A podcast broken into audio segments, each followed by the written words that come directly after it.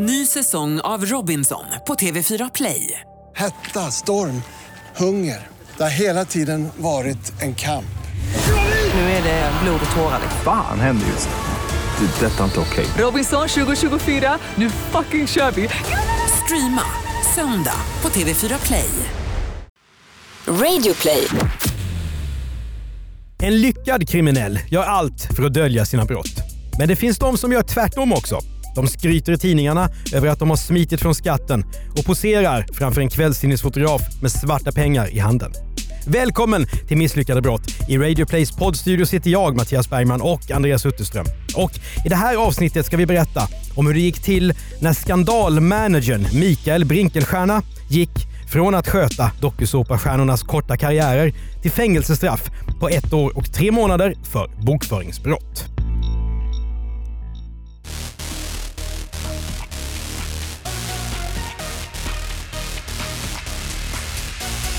Klockan är 23.24 och nattklubben Bond i Halmstad vibrerar. Snart kommer hon. Stjärnan som alla väntar på. Är det Sara Larsson? Silvana Imam? Eller kanske Molly Sandén? Nej, för året är 2003 och en av Sveriges just nu mest omskrivna kvinnor heter Linda Rosing. Hon har varit med i dokusåpan Big Brother där hon druckit dålig sprit och haft sex inför hundratusentals svenskar. Efter 89 dagars frivillig isolering har Linda röstats ut. Men hur är känslan då? Du har bara träffat de där andra stackarna där inne. Och så kommer du ut hit och så har vi eh, ja, 300 pers. Ja, det, Vilt ropandes ditt namn. det är helt sjukt! Alltså, för fan vilken grej. Helt så här. Ja, det är lugnt. De blir det. Efter 70 dagar så brukar det skaka lite. Förlåt. Ja, det är lugnt. Men nu ska Lindas karriär ta fart på allvar. Före Big Brother jobbade hon som värdinna på ett eventföretag. Nu är hon plötsligt en av landets mest omskrivna kändisar. Och det är någonting som man kan tjäna pengar på. Till exempel genom att åka på barturné. Det är därför Linda nu befinner sig på Bond i Halmstad bland tunga parfymer, glödande cigaretter och Hallands kanske högsta push-up bh-frekvens. När hon kliver in i lokalen blir hon omedelbart omsvärmad. Folk kommer fram och ber om autografer och råd om hur de ska formulera sina ansökningar för att bli antagna till Big Brother. Vissa vill kramas. Det går bra, men Linda pussar ingen. Där går gränsen. I bakgrunden på Bond myser Linda Rosings manager Mikael Brinkenstierna. En 37-årig entreprenör med känsla för hur man tjänar pengar på kändisar genom att låta dem turnera utanför storstäderna. Jag ville ju synas, jag ville bli känd till varje pris. Och jag jobbade ju stenhårt på detta och då gjorde jag massa konstiga saker också under tiden, förutom att jag gjorde bra grejer. Ibland kunde det gå riktigt åt helvete. Redan på 80-talet skapade Brinkenstierna konceptet Stars in Bars, där dåtidens stjärnor som Tommy Ekman, Christer Sandelin och Anki Bagger mötte publiken i samband med sina spelningar. När tiderna förändrades produktutvecklade Brinken och satsade istället på såpakändisar som Johannes Brost, som spelade Joker i SVTs långkörare Rederiet, och Bengt Dahlqvist som spelade Daniel i Skilda världar. Egentligen funkade det precis på samma sätt som med Linda Rosing. Kom till baren och festa med folk som du sett på TV. Men om Brinkens affärsidé är enkel så kan man inte säga det om hans sätt att driva bolagen. Därför är det han som är den misslyckade brottslingen i det här avsnittet. Brinkenstierna förresten, ja, han är född Persson. Men tillbaka till kvällen i Halmstad 2003, för där var Andreas Utterström. Just det, det är därför det är så ingående beskrivet i början av avsnittet här. För jag var då reporter på Aftonbladet Söndag och skulle skriva om denna Brinkenstierna. Och för att rama in det hela så följde jag med Rosing och Brinken under en hel kväll i Halmstad. Så det, det var liksom ramen för ditt reportage. Just det, och det var ju, jag hade aldrig varit på i något sånt sammanhang förut så det var extremt intressant att se när hon klev in där så blev hon direkt omsvärmad, eh, precis som jag beskriver i den där texten. Och eh, eh, Folk ville då ha en massa råd om hur hon skulle komma med i den här såpan och ville ha hennes autografer och kramas och sådär. Så hon var ju en, en, en superstjärna. Är Brinken en stjärna i det här läget eller håller han sig i bakgrunden som du skriver? Han var väl en slags sidekick eh, till, till henne eh, kan man säga. Eh, någon slags eh, som en tränare som alltid finns med, alltså om man tänker i sportsammanhang. Men Det är som Lennart håller, Berglin vi ja, pratar precis, om. håller sig lite i, i bakgrunden. Mm. Ja, men nu ska ju det här avsnittet inte handla om Linda utan just om Mikael Brinkenstierna.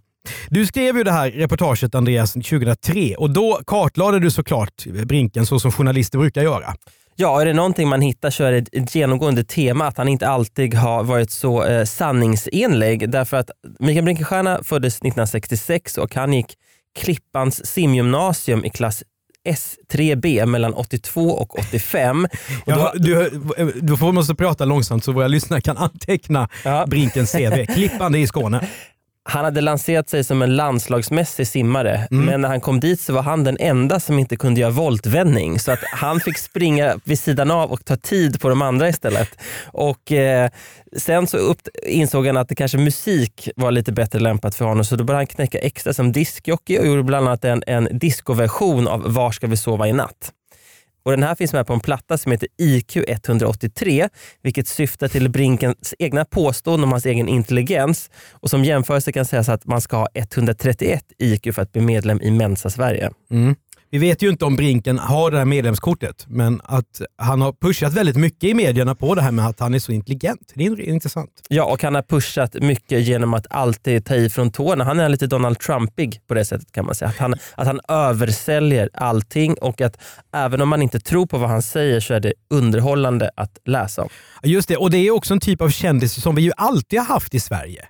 De här som eh, är väldigt yviga. Det här kommer ju igen ända från liksom Kiviks marknad på 60-talet på något vis. Ja, och det var kanske den här, den här förblessen för Kiviks marknad eh, kultur som gjorde att han 91 skrev kontrakt med Peter Settman och Fredrik Granberg som då fick hela Sverige att härma två pantade raggare. Ja!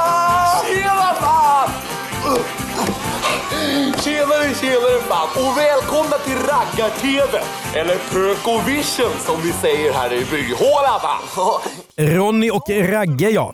Brinkenstierna inser den stora potentialen i att skicka de här unga killarna på Sverige-turné. Han fungerar som deras turnéledare, uppvärmare och diskjockey. Men sen slutade det som så ofta i Brinkens karriär med bråk om pengar. Settman och Granberg bryter samarbetet efter anklagelser om uteblivet gage. Människor som Brinken kan inte vara i ett möblerat rum, men alla behöver en Brinken, både att förfasas över och fascineras av. Ja, så säger Peter Settman senare om den här tiden. Och några år senare, i slutet på 90-talet, då åker Brinken runt med Hanna och Magdalena Graf. Två systrar som har blivit superkändisar efter att de har vikt ut sig i tidningarna som Slits och Café, som på den här tiden var populära killtidningar och inte särskilt eh, feministiskt mainstream, eller vad ska man säga Andreas? En helt annan tid kan man lugnt konstatera. Otänkbart att, att sådana där tidningar skulle säljas idag. Brinkenstierna är dock väldigt stolt över de här giggen. Han menar att Sverige har honom att tacka för silikonbröstens genomslag och att systrarna Graf, och det här är ett citat, inte värt ett skit utan mig. Magdalena Graf har dock en annan version. I Andreas artikel i Aftonbladet så säger hon så här. Micke är en väldigt driftig människa, men ljuger om allting. Vi blev lurade på massvis av pengar av honom eftersom vi var dumma i huvudet och litade på folk. Ja, och det slutar inte med det här. Hon berättar vidare.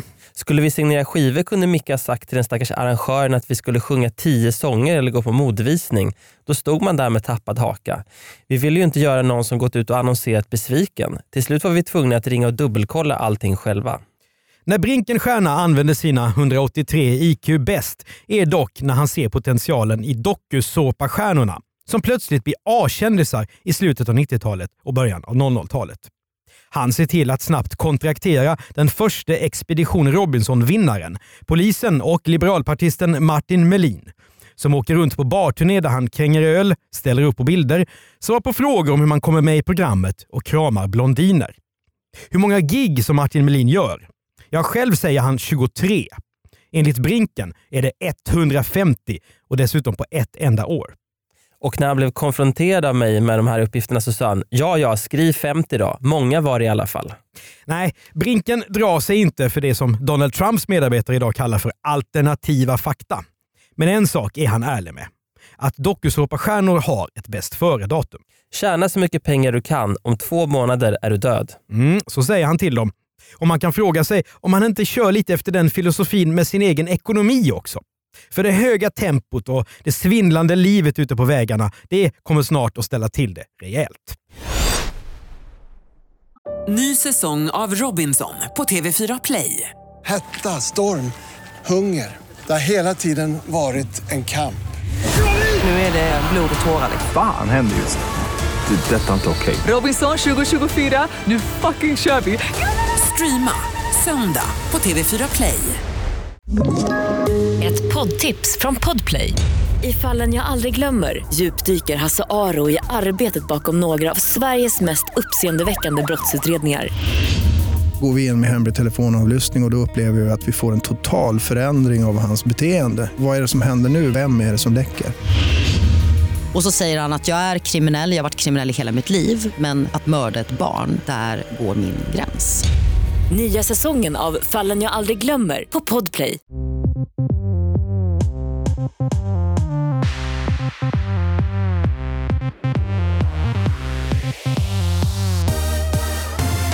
På uteställen som Harrys i Arboga, 57an i Ängelholm och Lips i Trollhättan. Lips med Z. Ja, Lips med Z. Där får gästerna uppleva underhållning med giganterna från Expedition Robinson, Baren, Farmen och Big Brother.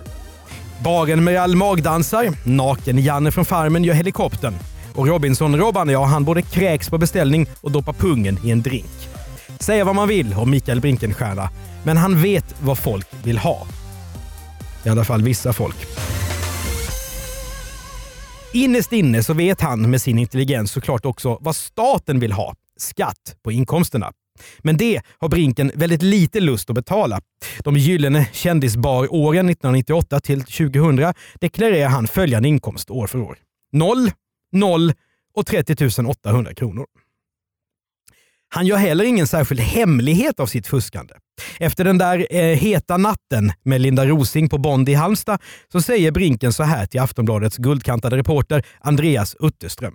Hur mycket pengar jag egentligen tjänar kan du inte kolla någonstans. Och jag ska inte hyckla. Visst finns det mycket svarta pengar i restaurangbranschen. Svart eller vitt spelar ingen roll. Hyran ska betalas. Klockan är 17 minuter över tre på natten, men Brinken är spiknykter. Skrattande tar han fram en sedelbunt från kvällens gig, vilken han på eget initiativ poserar med framför fotografen. Ja, men är, man, är man som jag då väldigt bra på skatteplanering, väldigt bra på bolagshantering, väldigt bra... Om ni läser där inne så har jag också sysslat med skalbolag en tid. Eh, jag är väldigt bra på det och jag har inte lagt mina förtjänade pengar har inte jag lagt i det här landet. Utan jag har skattat i mina bolag och satt ut dem. Det är som att Mikael Brinkenstierna ber om att få såväl Skatteverket som Åklagarmyndigheten efter sig. Eller möjligen tror Brinken att han är oövervinnlig. Fast är det någon som vet att olaglig verksamhet kan sluta illa så är det han. Brinkenstierna är nämligen dömd för brott vid fler tillfällen än ett. Han publicerar stolt sitt belastningsregister på tio sidor i självbiografin Ett jävla liv, 4000 löpsedlar senare, som han har skrivit tillsammans med Christian Alminsson och Fredrik Söder. Ofta handlar det om olovlig körning och fortkörning, men här finns också bokföringsbrott. Och mer ska det bli. För trots att Mikael Brinkenstierna har skulder hos Kronofogden fortsätter han att driva bolag genom bulvaner. När svenska folket tröttnar på dokusåpastjärnor tvingas han tänka i nya banor. Ingen idé är för vild för att inte testas. Inte ens de tragiska Knutbymorden 2004 med barnflickan Sara Svensson och pastorn Helge Fossmo får Brinken att tveka. Precis som resten av Sverige fascineras Brinkenstierna av den skruvade historien. Han får en idé. En ny turné Tänk om Daniel Linde, Fossmos granne som utsatts för ett mordförsök och med nöd och näppe överlevt. Om han kommer ut på scen, sätter på sig en stödkrage och presenterar Åsa Waldau, Kristi brud, ur församlingen. Sen kan hon läsa högt ur Bibeln, tänker Brinken. Det här kommer att funka hur bra som helst, till exempel på Statt i Hudiksvall. Daniel Linde skriver så här i ett mejl till Brinkenstierna. Tänkte du verkligen efter innan du bad oss följa med på barturné? I sin självbiografi skriver Brinken att den här killen är ju smart och tvingas inse att han faktiskt gått över gränsen den här gången. Istället börjar han nu boka artister. Men den kreativa synen på bokföring och skatter har Brinken kvar, så till slut drar myndigheterna i nödbromsen. Brinkenstjärna hamnar på åklagarens bord. Vad han sysslar med är helt enkelt för uppenbart för att det ska få fortsätta ostört.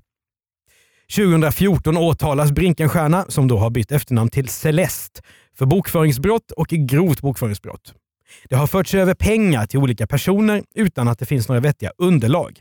Varken fakturor eller kvitton för utlägg. Som ekobrott betraktat är det här upplägget ihåligt. Det är som att de inblandade inte ens har försökt att sopa igen spåren efter sig. Under rättegången beskriver Brinken sig själv som en sann nöjesentreprenör med sina 30 års erfarenhet.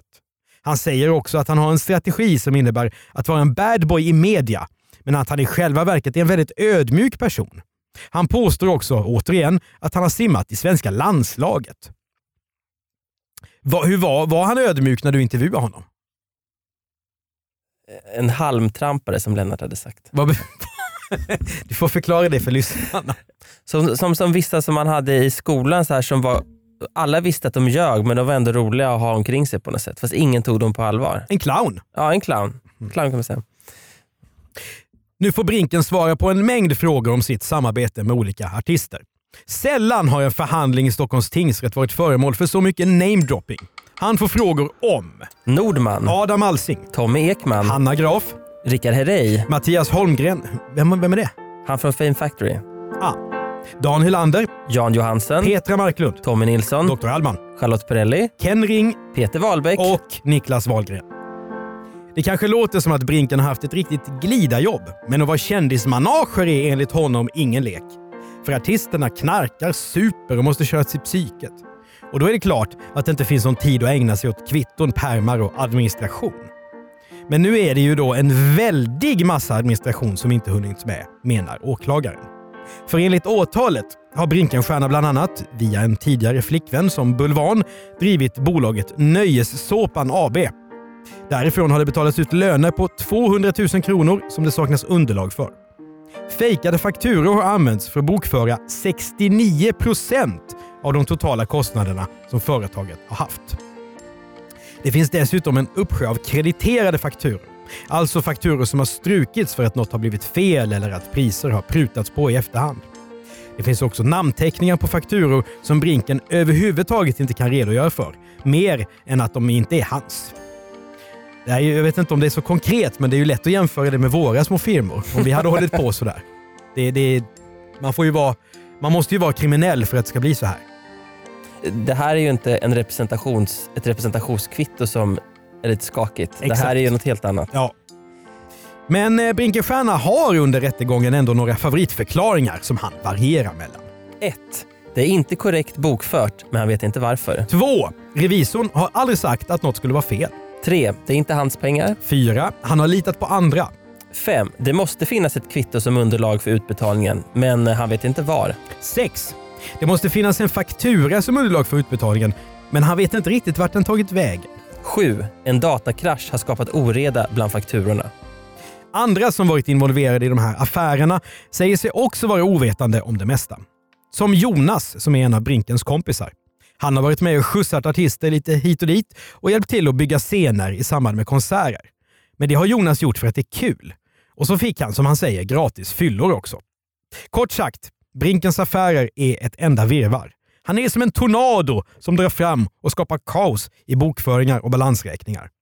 Men eftersom han inte är något ekonomiskt geni kanske allt trots allt är revisorernas och kompanjonernas fel. Nej, det argumentet köper inte Stockholms tingsrätt. Som i sin dom lugnt och metodiskt går igenom kontrakt, utbetalningar, krediteringar, fakturanummer och allt annat mellan himmel och jord. Slutsatsen är att Mikael Brinkenstierna är skyldig till det som åklagaren påstår. Domen faller i oktober 2014. Ett år och sex månaders fängelse. En påföljd som Svea hovrätt i december 2015 sänker med tre månader. Det är en tragedi för min familj och för mig. Jag är otroligt förbannad på det svenska systemet. Så säger Brinken till Aftonbladet. Men det, inte, det var inte till dig den gången. Nej, det var inte till mig den gången. Men fängelse slipper han inte undan. Han avtjänar två tredjedelar av straffet och släpps sen ut våren 2017. Folk har ju skickat brev och uppmuntrat en att kämpa vidare. Men det är tack vare familjen jag har överlevt all den här skiten. De har ju haft ett helsike. Så säger Brinken till Expressen. Vad gör Mikael Brinkenstierna då idag? Enligt hitta.se och hans egen hemsida så har han en adress på exklusiva Strandvägen i Stockholm. Men märkligt nog börjar det angivna telefonnumret på 042, vilket är riktnumret för Helsingborg och Höganäs i Skåne. Och den där eh, adressen på Strandvägen är förresten en konferenslokal. Mikael Brinkenstierna är lika flyktig som alltid. Men idag är dokusåpornas storhetstid förbi kan man säga och numera är Brinken främst aktiv som DJ, det han en gång började sin karriär som. Enligt sin hemsida bokar han också, och är agent åt, en spretig skara underhållare som Björn Ferry, Black Ingvars, Dan Hylander, Nordman Charlotte Perrelli och Thomas Ravelli. Som vanligt har Brinken kryddat lite grann. Enligt egna uppgifter har han nämligen gjort 6000 spelningar under sin karriär. Det är ungefär 200 per år. Självbiografin Ett jävla liv säger han har sålt i 250 000 exemplar. Siffror som det som vanligt när det handlar om honom är mycket svårt att finna något stöd för. 250 000 ex, det är ju som Guillou. Liksom. Ja, precis. Men kanske är det ändå som Brinkenstierna säger i samma bok. Jag är i grunden en skånsk bondjävel med sunt förnuft. Eller inte. Du har hört ännu ett avsnitt av Misslyckade brott med mig, Mattias Bergman och Andreas Utterström. Exekutiv producent är Jonas Lindskog. Och för att vi också ska kunna säga att vi har sålt 250 000 böcker, köp Misslyckade brott-boken. Gå in på misslyckadebrott.se och läs mer om de 11 favoritcase som vi har valt ut och där man även slipper höra oss men får se bilder istället. Betygsätt gärna podden och glöm inte prenumerera i iTunes så är det fler som hittar till den. Och om du har några fler tips på case vi borde prata om i Misslyckade brott, mejla gärna till misslyckadebrott.bplus.se.